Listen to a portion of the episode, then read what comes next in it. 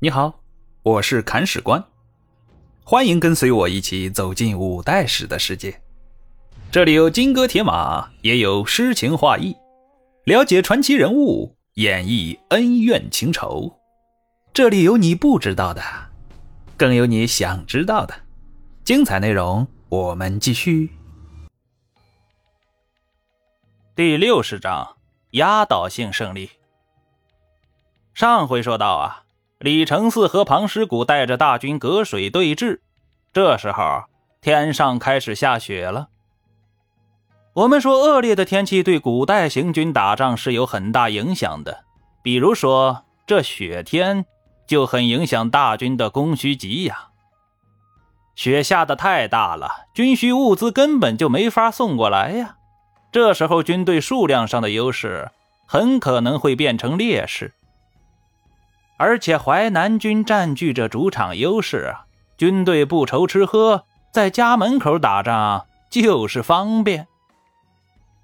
反观庞师古就不一样了，身居客场不说，对地形还不熟悉，更可恶的是战场上到处都是水，天上又在下雪，根本找不到汴州兵擅长的作战地形啊。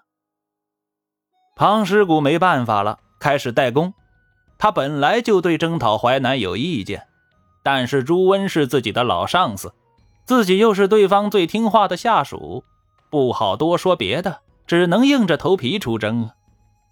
在庞师古看来，下雪也是好事儿，正好借天气原因退兵，所以并不急着往前推进。而庞师古本人呢，也有充足的自信。他自认为自己不去找淮南军队的麻烦就很够意思了，对方肯定没有胆子来主动进攻的。但是庞师古失算了，在他安营扎寨混日子的同时，对岸的李承嗣已经派出了一支秘密部队渡河了。渡河的军队并不多，只有几千人，领兵的就是大将朱瑾。朱瑾现在应该是最恨朱温的一个人了，自己的老家被朱温占了，哥哥被朱温给杀了，就连自己的老婆也让对方给掳走了。哎呀呀呀呀！奇耻大辱啊！奇耻大辱！是个男人就咽不下这口气呀。而朱瑾又不是一般的男人，所以他是要报仇的。现在报仇的机会就来了。庞师古屯扎的地方地势低洼。适合用水攻。朱瑾悄悄地渡河，在淮水的上游去修筑堤坝，短时间内呀，形成了一个大水库。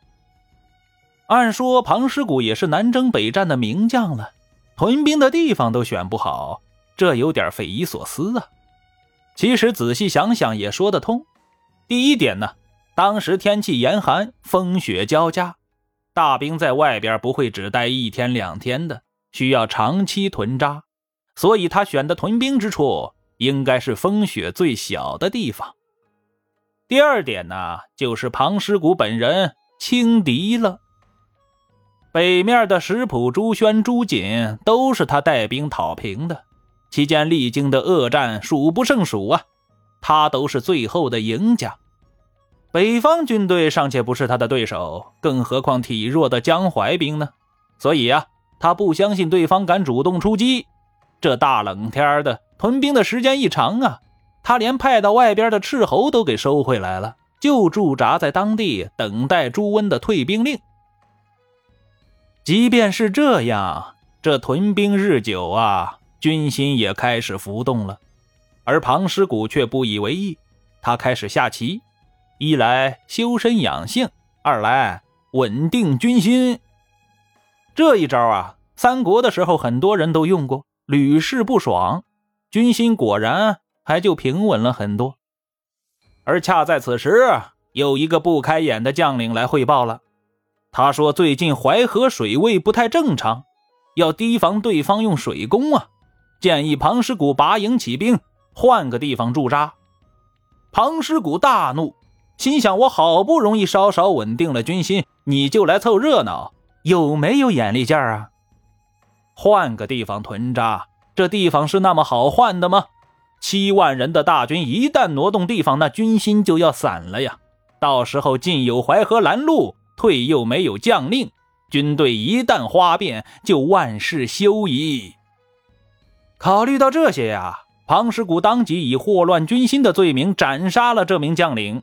如此一来，全军肃然，军纪瞬间严整了好多。这下庞师古满意了，军心稳定比什么都重要。但是他不知道的是，这一刀下去，斩杀的不只是一名将领啊，更把进言的道路给斩断了。自此之后，全军上下再也没有来参议军情的人了，而庞师古下棋下得更清静了。与此同时啊，上游的水库水位也就满了。朱瑾和杨行密约定时间，到时候开闸放水，滔天巨浪翻滚而下，势如奔雷，浩浩荡荡向庞师古的营区涌去。汴州大营瞬间变成水乡泽国、水淹七军的一幕，又一次上演了。汴州兵猝不及防，溺毙无数，全军大乱。随同巨浪一同杀向汴州兵的，还有愤怒的朱瑾，他长槊在手。奔马如飞，但凡见到从水区逃出来的汴州兵，就是一阵猛杀。淮河对岸的杨行密、李承嗣也率大军渡河，对汴州大营开始了一场声势浩大的围歼战。三万围歼七万，这应该够杨行密吹嘘好几年的了。这一场大仗下来呀，汴州兵基本上全部报销掉了，主帅庞师古被朱瑾斩杀。七万大军淹死大半，又被淮南兵捡漏杀了一半。最后啊，只有一个名叫徐怀玉的将领见机的快，带着本部兵马逃了出去，收拢了一万多散兵，向寿州进发，去和葛从周会合去了。而在杨行密围歼庞师古的同时啊，寿州的朱延寿也开始主动出击，向葛从周的大营发动猛攻。葛从周不知。率兵出逃，开始向庞师古大军的方向靠拢，想要两军会合，齐头并进。